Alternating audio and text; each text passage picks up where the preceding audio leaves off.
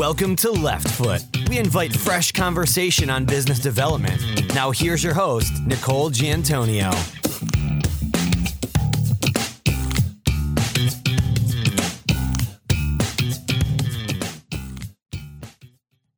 Hello, listeners, and welcome to Left Foot. Today, our guest is Jen Kennedy Park, a partner in Cleary Gottlieb's New York City office. Welcome, Jen. Hi, Nicole. Jen's practice focuses on litigation related to capital market transactions, merger and acquisitions, white collar defense, and corporate investigations. Recognized as a leading securities litigation lawyer by the Legal 500, Jen was named a rising star by the New York Law Journal in 2015. Jen, I've given our listeners some insight into your role and background. Can you expand on what I've said and give us a glimpse into who you are personally? I uh, am a product of a non legal family, which is something I like people to know. There are no lawyers in my family. I'm the very first. Uh, I went to Georgetown Law School um, and clerked in the juvenile delinquency court in Washington, D.C. after law school, which was a really um, profoundly moving and changing experience for me. Uh, and then I moved to New York City and joined Cleary Gottlieb. I've been at Cleary since 2002. I made partner in 2011. And since that time, um, my practice has uh, changed in a lot of ways. Um, it, it, was very focused on capital markets, litigation, M&A litigation, um, and some white collar. And now it is almost 100% white collar. It's a, it's a hot time to be uh, a defense lawyer in that space. And personally, I am a mom of three. I have a seven and a half year old, and I have two and a half year old twins, all boys. So my life is ever exciting. Sounds exciting. Uh, very exciting. Both your work and, and things at home. You, you mentioned it's really different today than it was when you first started practicing or first became partner. Can you elaborate on, you know, why it is so different? Sure. Um, I think two things really. One is market uh, and two is personal choice. So the market for um, white collar defense lawyers, you know, post Enron, post WorldCom, post Tyco, uh, has become much greater. Yeah, white collar cases now uh, are are can be and and frequently are viewed as bet the company kind of litigation, um, where the the company can rise or fall depending on the outcome. Uh, and because of that, the the market for people in that space has has heated up uh, extensively. And then personally, I just find the work really, really fascinating, really interesting. It's very factually intensive. It's very people intensive. Um, and every case, you get to learn about an entirely different um, area of the economy, which is something I really enjoy. So I've done cases in the financial sector like LIBOR or about foreign exchange. And right now I'm working on on a dam collapse in Brazil. So it's really um, it's new and exciting every time. Very interesting. So, Jen, you've been able to grow your practice, and it's been, I'm sure, a part of your success at Cleary Gottlieb. Which of your personal strengths or habits have really allowed you to be successful in growing that practice? In terms of strengths, I think a couple. One, no fear. So, I don't think, I really just don't think I've been afraid to take risks, to ask questions, to ask for work opportunities what's the worst that can happen? You know, somebody can say, no, thanks, this isn't the right case for you. Um, either internally at my firm, you know, when I was a younger associate, or as a partner now developing business. So I haven't, I just haven't had that instinct to be nervous about um, asking those kinds of questions. I think two is being authentic. I I learned really early in my career as a lawyer that it was very important to me that I just be true to myself. You know, I like I said at the beginning, I don't come from a legal background. There's there are no lawyers in my family. And my first day at Cleary Gottlieb was the first day that I'd ever been in a white shoe law firm. And you can't see me, but I'm putting white shoe in air quotes. It was an intimidating experience. It's culturally different. And I tried for a while to um, adapt in, in the way of becoming more like the people who were around me, who may have had very different life experiences than I had. And that just didn't work for me. You know, it didn't feel comfortable, it didn't make me happy. And I realized very early on, I just needed to be who I was. And that that means bringing all sorts of different aspects of my personality to business development Um, because there are some people that I click with because they don't have a, they never had a legal background. There's some people I click with because they're parents. There are some people I click click with because I love the Boston Red Sox. Um, but for me, it's been really important to just, just be who I am because people can spot a fake a mile away. Um, and then lastly, I think consistent contact. I like I said, I, what I love about my my legal practice is that the, the people part of it. That's one of the aspects I really enjoy, and so it hasn't been hard for me. But I, I've really enjoyed consistent contact with clients. So just because we're not working on something together doesn't mean that person is not on my mind or part of my life or the the authentic thing that we've connected over isn't still going on right so i try for example um, women that i've bonded with who are working mothers i'll still reach out to them and invite them to working mom groups or tell them about this recent article that i read that i thought was really interesting. So i've i've let it i've let my relationships be more than just about the business. And so it's made it a lot easier to keep that consistent contact Excellent. So I'm going to ask you some questions as we go on about, you know, how you convey those personal strengths and habits to others, obviously, because now you have a team of people, right, that you're working with and, and I'm assuming developing, right? Let's dive into some broader questions. So you have you have a practice, you have responsibility for that practice. Do you have a specific growth strategy that you employ and really recommend to the other folks in your practice? My you know my practice group has a strategy and the firm has a strategy but personally my growth strategy has been really about um, focusing on very particular clients and making them understand that i'm very focused on them. And and that means getting to know the clients uh, inside and out. So in in the legal profession particularly for um, bigger law firms i think people can fall into the trap of thinking that your client at a company is the is the lawyer that's in house so that's that's your client and that's the person that you have to make happy. But that person in house has many many different um, people that they have to please from many different areas. So they've got people from risk they've got people from compliance they've got people in the business um, the managers. And once you start to appreciate that, you realize, or I realized, that I couldn't keep uh, my relationship just with the legal side of companies that I was dealing with. It was really important if I was going to grow a deep relationship with particular clients that was long lasting uh, and that was profitable. Um, that I had to expand my horizons at the company. So I have focused on trying to um, think outside the legal box in a lot of ways and i encourage the people that i that are on my teams to do the same thing. And it's it's it's worked out really well for me. Um, because i realized that there's a lot of times where it's the people in the business who who weigh in with legal on who they want to hire. And sometimes their voice is stronger um, or more important than than who the in-house lawyers want to hire.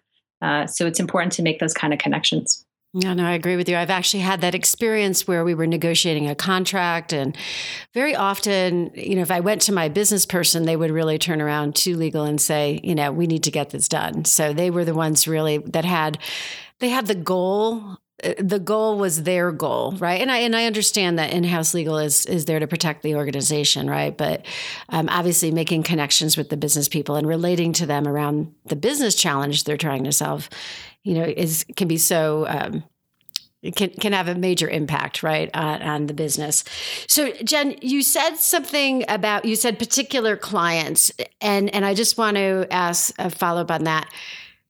Is that you have ten clients, you've gotten to know them well, or is there also um, some a niche going on in those ten clients? Or is there a particular industry or a particular uh, type of client that you've gone after? Uh, it's it's not a particular type of client, so it's uh, it's it's across a wide spectrum, and I think that's it's at least been important to me because um, at, at, the beginning of my career, when I when I was focused on white collar work, it was more on financial institutions, but maybe that work's not always going to be there, at least not going to be there in the volume, right, that you want it to be. and uh, markets have you know ups and downs and, and if you don't have at least my view is if you don't have uh, a, a broader net than that you can get into trouble particularly with financial institutions who are under extraordinary pressure in terms of cost. Um, and so it, has been more i've been focused on a diverse set of clients but but i would say you know 10 or less um, because it, it, takes a lot to develop really deep relationships with a client um, and my goal is not to have them send me you know the one-off case here and there my goal is to be their go-to person and you can only really be the go-to person for a certain number of clients or at least i feel like i could only be the go-to person for a certain number of clients um, it's hard hard to manage more than that. So a, a great lead into our next question. Do you have tactical best practices that you use both with current clients to ensure that you're maintaining those relationships and then also with, you know, securing new business, things that you do daily, weekly, monthly, quarterly? Uh, I definitely do. Um, so I try to do on a yearly basis uh, a yearly check-in and and to have it be as substantive as possible to tell the client this is an opportunity for all of us to put our cards on the table about how we're feeling about this relationship and i i love hearing the positive but i want to hear the negative i want to hear what it is that you think we can do better for you because we're committed to doing it better i, I think saying it that way to them it gives them the space um, to offer criticisms that maybe they wouldn't normally uh, offer. Um, and that's important because you you want to meet the challenges. I'd much rather it be a transparent conversation than it be hallway chatter or um, certain things can tend to turn into legend or lore, and you, you don't want that to happen. So that's been important. And then on a more regular basis, um, you know, I have personal relationships, obviously, like I was talking about, where I try um, at least once a month to make sure certain people I'm still on their radar, either by just sending them an email, picking up the phone for five minutes. Some people, you know, having a drink, having dinner with them. And, one of the other things been doing a lot of recently is thinking about how to offer value to my clients beyond the particular cases that I'm working on. So, what are what are things that I've seen in the way that they organize themselves or they manage litigation um, that I've observed could be better. And I have ideas about how it could be better. And to have those kinds of conversations with them, I, I think clients value that tremendously. Um, a good example of that is, you know, I, I have a client who I think I felt like uh, they're they're a very international client, and they've got their in-house lawyers are from all over the world. So they've got UK lawyers who don't have a US background, US lawyers without a Hong Kong background, um, you know, French lawyers who don't know German law, et cetera. And trying to have a legal enterprise with all of those different types of lawyers um, who may not understand the risks in different jurisdictions or under different legal regimes is a real challenge. And one of the things I said to them is, you know, if you if you had some knowledge management tools available for people, maybe you could improve in that front. So, for example, if you just had sort of some checklists or some basic documents that explained in chart form, even what are data privacy laws like in these 20 jurisdictions in which you operate? Um, you know, not in depth, but enough to give people the ability to issue spot how much easier would their lives be? And I can't tell you how happy that client was with that. It's something I can replicate for other clients too. It's not, you know, unique to them. But when you, I think by by trying to spot places for them uh, where where you can make them look better, uh, they really appreciate that. No, I absolutely agree.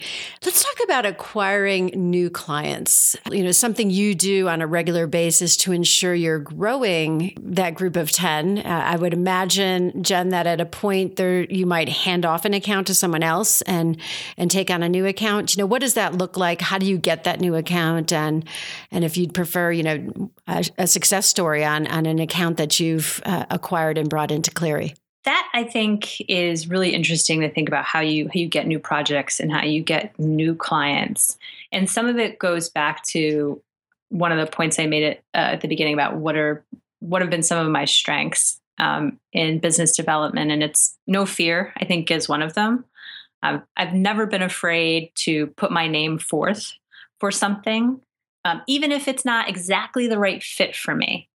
Um, so even if I've, I've never done exactly that kind of case, even if I've never worked for that exact type of client, even if that particular area of law is not my exact substantive specialty, I've never been afraid to say I can stretch and that one of my strengths is my versatility and my ability to stretch. So even if my resume it doesn't, you know, isn't quite as good as that person that you are looking at versus me, what, what I bring to the table that I can tell you, maybe they don't, is that I, I can stretch and I can be versatile. So that no fear is, is a part of it. The other part of it is, at least for me at the firm I'm at, thinking about my corporate colleagues as clients. So, you know, I, uh, you know, 50% of my firm, you know, is comprised of people who do corporate work, who do capital markets work, who do M&A work. And do it for clients that I've worked for before and do it for clients that I have no exposure to. And so getting to know people in those groups, letting them see um, the kind of lawyer I am, uh, makes it a lot easier for them to pick up the phone and recommend me to their clients or um, look for ways to bring me in. Uh, and one of the, the, ways I've done that very successfully was a client out in um, in the West Coast, and I got to know uh, there was an M&A partner who I work with who worked for that client a lot. I really was interested in the client and I felt like I could bring something to the table. And I just told him, you know, if there's an opportunity for me to present a CLE to that client on one of these five topics, I would love to do that. And and clients I think rarely are going to turn down you coming in and doing a CLE for them they you know their in-house lawyers need the legal credit and it's um, free education value add for them. So i said here are five that i do you know routinely that are in my wheelhouse. You think they'd be interested in any of these five? And he reached out to his contacts and they said sure. And i went out and did the cle and made sure i spent time after the cle and before the cle with certain people. And that over time it didn't turn into business right away um, but over time, I made sure to keep in contact with those people that I'd done the CLE for by sending them pieces of information that related to the topic on which I had given the CLE. And that eventually evolved into a case on that exact topic. So the next time they had, you know, that issue come in the door, I was in their mind, right, as somebody to go to. So it, it took it took patience, it took perseverance, um, but I but I think that's sort of my attitude about bringing in new clients is trying to um, find someone who can open the door for you a little bit, right? By going to somebody like one of my corporate partners, a lot easier than a cold call, and then showing them your your wheelhouse, right? Here's here's the thing I'm best at, um, in a way that um, it's value add for them. What a great approach to go to offer to go out and teach a class, and and I can say that we had a, a representative from Lawline on Left Foot, and we talked about the ability to convey your strength through teaching a class, and that of course when they're you know they as educators you know formal educators they don't you know that's not the intention when they hire uh, or have a faculty member or a guest faculty member teach a class but that's often the result right? That that that faculty member um, you know guest person that's teaching ends up with business from it right? Because people trust what they said and if they obviously are credible um, so what, what a great way to to grow your business. And have you done that with other clients? Is that something you do regularly? Say i can you know, help or assist on these topics or teach? I I definitely do the CLEs regularly. And then with some clients, I've tried to take it to the next level, which is to make it more than just uh, a two hour, you know, sort of prepackaged CLE and try to do in depth offsites for particular clients. So, you know, taking the topics that I'm really good at and thinking through how does this client deal with this topic? Right? What are the things this client needs to hear about this topic? Um, so, for example, you know, clients who are dealing with the U.S. Department of Justice, and these clients are foreign. Uh, thinking through the DOJ's recent pronouncements on data privacy and cooperation. So the DOJ has recently said that um, they will take into account negatively from a cooperation perspective of foreign companies who invoke foreign data privacy laws to prevent the DOJ from getting access to information. And now I could go out and do a CLE on that for a whole host of foreign companies, right? You could do sort of a two hour um, presentation on on that issue, how the DOJ works, what does cooperation mean, what does it mean to have a that have them negatively think about you um, in a cooperation perspective, from a cooperation perspective. But what I did instead was think about this particular client. What are the current matters that they have going on?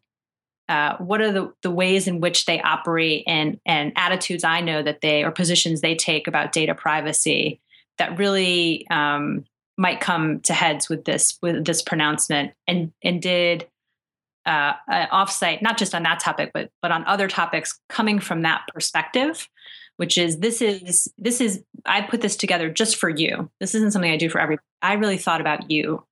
Um, and i think that's been uh, that that was successful. The, the reports from the sessions I've done um, with my partners, uh, like that, the clients have been incredibly um, appreciative, uh, and you get calls immediately after that with people having questions and um, and understanding right that you've thought the problem through from their perspective. Right. You you went ahead and helped them solve a business problem make a business improvement. It was one that they were specifically having or could have right and needed to avoid. You were adding value you know even prior to them having an engagement or a matter that would result in income.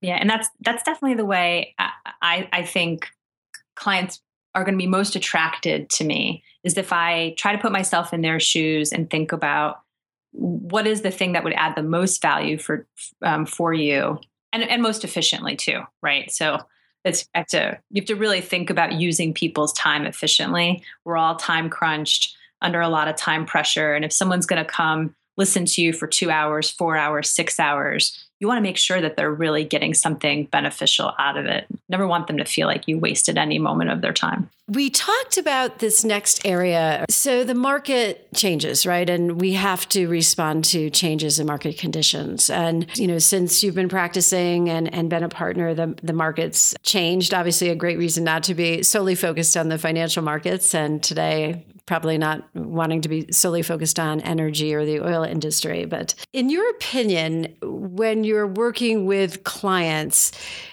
how often does you know your role change with them based on what's happening with the market at any particular time and if you've had an experience where one of your clients has had a major uh, need to respond to the market it'd be great to hear about that changing market conditions and how my clients respond to that is it's ever challenging. Um, it's and it's real every day.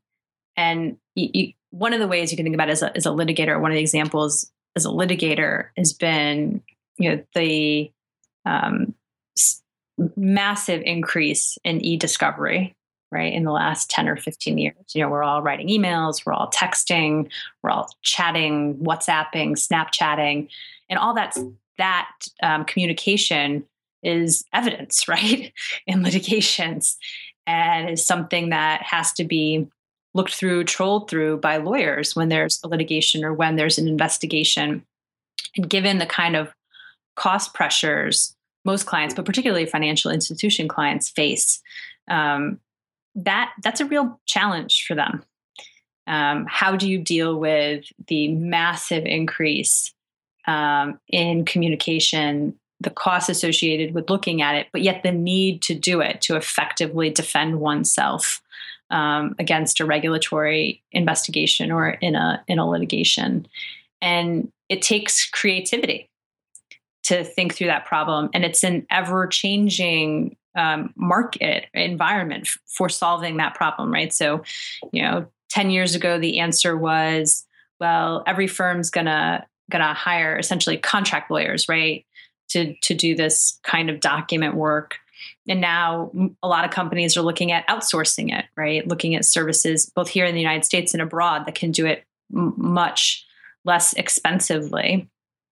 And one of the things i've really done um, with many of my clients is had frank and honest conversations about that challenge for them right? Because until you understand how the client is thinking about how that changing market condition is impacting them so you know in this example how the proliferation of electronic communication combined with cost pressure is is impacting the way in which they defend themselves you're not going to be able to come up with creative solutions that work for both them and, and work for you. Instead of guessing how the, the market conditions are affecting their business, really understanding from their perspective, right? Because there might be some factor that you may not be aware of. Absolutely. Um, and they and it, it, it turns out, you know, if you if you have those kind of conversations, you you find out well, one, you're I think they appreciate the fact that you're asking because so many people, I think, just throw out canned solutions um, and you know that's that's helpful, but it's not as helpful as it could be. So I think they like hearing that you want to know how they're thinking about the issue, and then you have to be responsive to that. So there, you know, there have definitely been investigations where it's not the most profitable thing for me to suggest that the client outsource certain parts of of looking at um, electronic communications uh, abroad to a different to a different company but it's it's the right thing for this client. Uh, and so you get a lot of um, loyalty by being someone who makes those kinds of suggestions to them. So I guess the, the thing I try to keep in mind when I'm thinking about adjusting to changing market conditions is short term versus long term perspective, right? There, this might not feel great now um, from a profitability perspective in the short term, but if I'm on this client side and I'm loyal to this client and I am telling this client and showing this client that I'm I'm hearing them and being responsive to them now, then in the long term, I think that creates value and and that will create, you know, hopefully greater volume of business, which makes up for the sort of short term um, hits you might be taking. Excellent. I think that's a great way to look at it too, because that that short term, long term thinking and and communicating that to the client as well, right? I mean, I've even gone as far, and, and others at my firm I know have done this too. And this this will sound crazy to some people. It's gone as far to say to some clients, "You actually shouldn't hire us for this." You know, they've come to us with a matter, and we've said, "You just shouldn't." You know, um, for for a whole variety of reasons, we just don't think this is the right choice for you to make. Uh, and I can tell you that's not an easy thing to say in most circumstances but that generates a lot of long term loyalty. Um, Yep. The next time that they really have a matter that is best for Cleary, they'll they'll be right there. So you know, respecting the fact that you you know suggested they go elsewhere. So Jen, you you obviously know the market, you know the space. You engage with clients, you engage with other lawyers, uh, you engage with the legal departments uh, within your clients. Have you seen a business development approach that you've seen other lawyers or other professionals use that you thought was innovative that you know maybe something you adopted after that but has there been an approach of how people are either maintaining their clients and growing those clients and or you know getting new clients that you've thought hmm I, I, that was a great approach very either creative or innovative yeah, I, I, can think of one. In the area that I work in, particularly for financial institution, institution clients, but for all sorts of clients, given the the internal pressure they have on on budgets for litigation. Um, I saw someone who developed a really innovative alternative fee arrangement. It's alternative fee arrangements. I'm sure, as you know, are all the rage and in this space right now. Um, and they developed this sort of all you can eat arrangement um, and, and you know the details of it are you know in the in the um, are confidential and the like. But essentially, what they said is, you know, for a certain amount of, of money a year, you can bring us everything. Uh, and this is all you'll pay. And it, it was genius because it really understood how most companies deal with litigation expense, which is they have budgets for it, right? Um, and they they try to project and forecast and and a big part of how they get judged is whether they are under budget or over budget et cetera and once you come to understand that this alternative fee arrangement is brilliant because it gives the client this thing that's really, really important to them, which is certainty. Right. So so it's interesting and I've heard different approaches like this, right? So I actually had someone on the podcast talk about these types of arrangements after you've had a client for a long period of time and you could actually categorize different you know put different litigation matters into categories and then figure out on average how many there were per year. Figure out you know the time that they took and then assessing really what the cost is on average per year and then figuring out what a what a fee is. Is that the kind of method they they use to get to that number? That is the the, the method they use there's there's risk in that though a lot there's there's a lot of potential risk in it right it's particularly in the white collar space right because you never know when the next investigation is going to turn out to be Enron or turn out to be LIBOR. Um, and the costs associated that would balloon out of control. And so, um, you know, the arrangements obviously have um, room for really material issues, but I think that that under those sorts of arrangements, it goes back to the short-term, long-term perspective, which is um, maybe this year or this quarter, because this particular arrangement was done on a quarterly basis, which also I thought was a really good idea.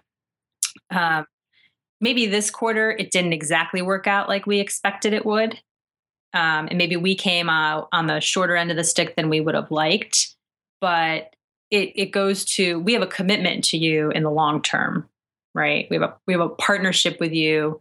We're committed to you. We know that in the next quarter you know it'll be um, it'll be made right some way or over the course of the long term of this relationship it'll be made right some way.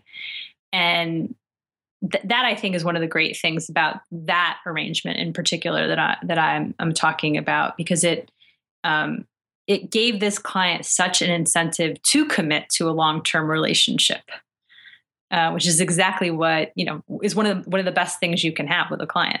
And so they were committed. They they knew what their costs were going to be, and and I agree with you. It's one of the most difficult things to manage. I'm sure as a professional, you want to do the best work for your client and that best work you know may require a lot of your time and of course you want to be efficient and you want to represent your client well that said you know you don't want to be making decisions on whether you'll dive deeper in a certain area or not based on a budget that was set. You know, on both sides of the arrangement, there has to be continuous conversation about decisions related to both what is happening with the matter and what is happening from a cost perspective. That's what I've concluded. Let me say that based on all the conversations I've heard. I'm sensing that you absolutely agree with that. And you can come up with arrangements that work from a financial perspective, but there needs to be that constant communication what a great thing that constant communication is. I completely agree with you. Those types of arrangements force you to have constant communication, but maybe you should have been having that communication anyway right? If you were if you were very client focused and you were focused on value add and you were focused on efficiency maybe you should have been having those conversations anyway. So if it forces you to have those conversations you're you're only getting yourself deeper into that client which I, I think can only be a good thing right? If you again are going back to you're learning to think like they do. You're learning to step into their shoes. Uh, it's it's an incredibly valuable thing to have so, Jen, many of our listeners are associates that are aspire to be partners or they're new partners and they're just taking on their business development responsibilities or have never had a formal role in business development where they're now looking at you know how they can develop their skills in that area. You're you're a great communicator. It's obvious you've had uh, you're comfortable communicating with others and i think that is a huge you know factor in this. Many of our listeners not only are they just taking on their business development responsibilities but they you know they may not be as outgoing as others right any advice you would give to, you know, both of those groups of folks, you know, those that are strong communicators and just starting to do business development, and then of course those that, you know, aren't quite as comfortable? Uh, haven't always been as comfortable doing business development. I think everybody has those, or, or not. I'm still not always comfortable. Everybody has those moments um, where it's where it's not easy, uh, and, and it can be challenging. I guess one thing to think about is it's never too early. So, you know, whomever is listening to this, if, whether you're a first year associate or you're in your first year partnership, it, it it's really never too early to start. And it's one of the things I, I tell associates who I work with, which is that when you come in the door and you're the first year associate and you're talking to the most junior person at the client, right? The person who, you know, came in probably the same day you did or around the same day you did. Five to 10 years from now, that person is the next senior vice president or the next managing director, potentially. So start early, right? Think about, um, think about developing relationships with people at your level and taking them through your career with you.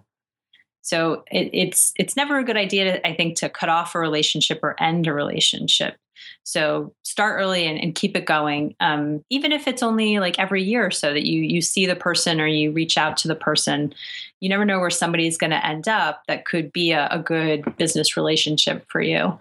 And then in, in terms of um, the moments where it's it's not so easy or you're not so comfortable, you're not so confident.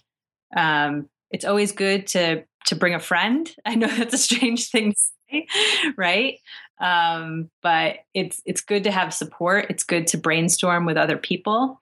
Uh, it's good to to figure out what it is that's making you uncomfortable. Do a little self therapy or self psycho uh, psychoanalysis and confront whatever that issue is. Um, and I'll talk about this a little bit. Being a woman, um, there have definitely been circumstances where I have been, I mean, this happens all the time to me where I am the only woman in the room uh, in a business development situation.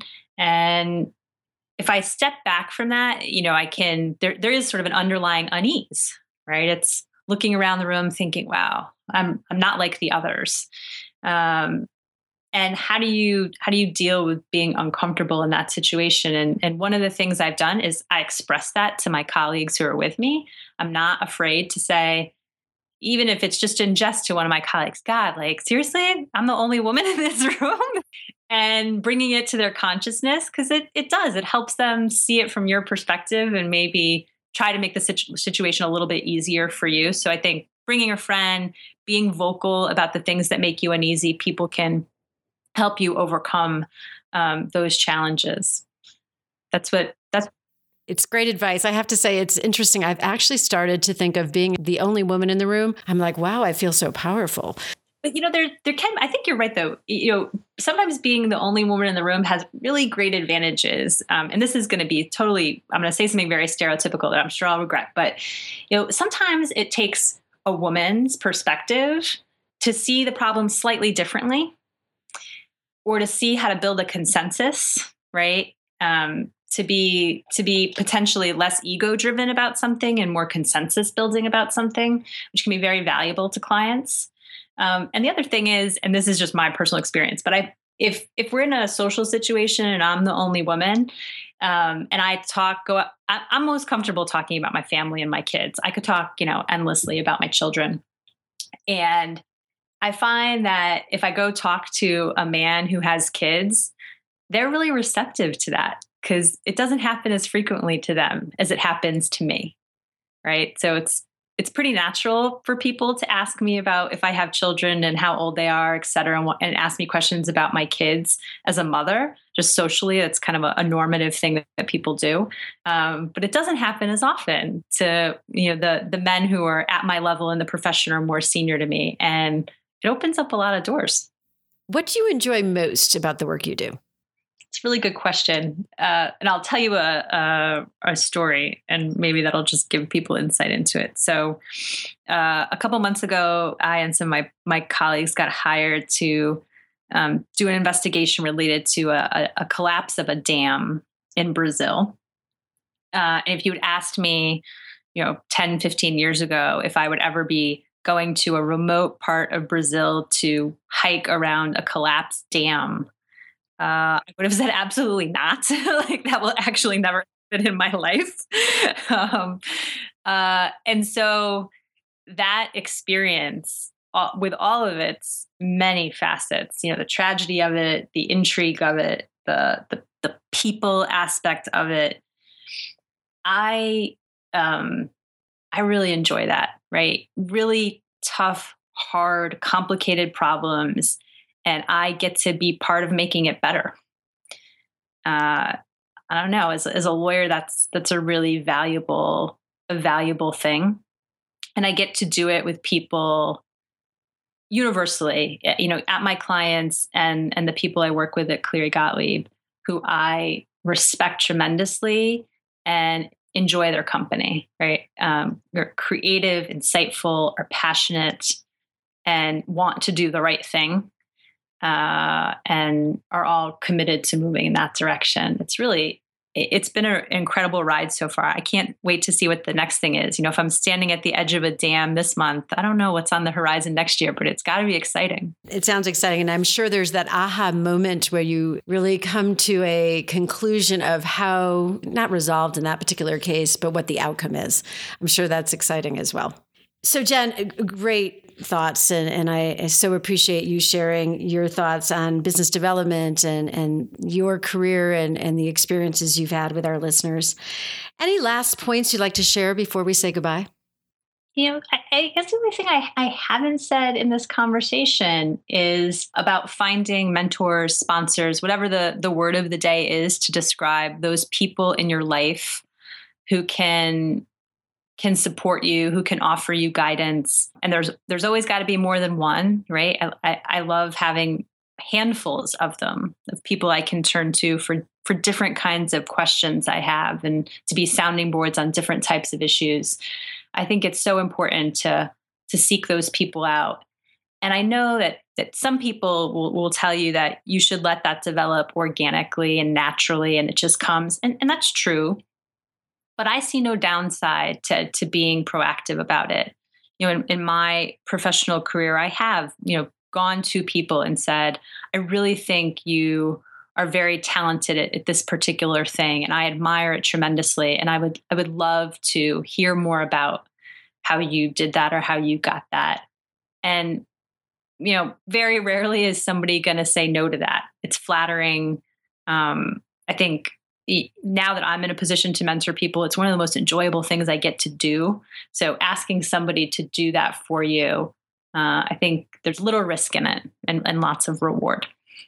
Fantastic. Great, great point and, and great advice to to our listeners. Jen, thank you. It's been a pleasure having you as a guest on Left Foot.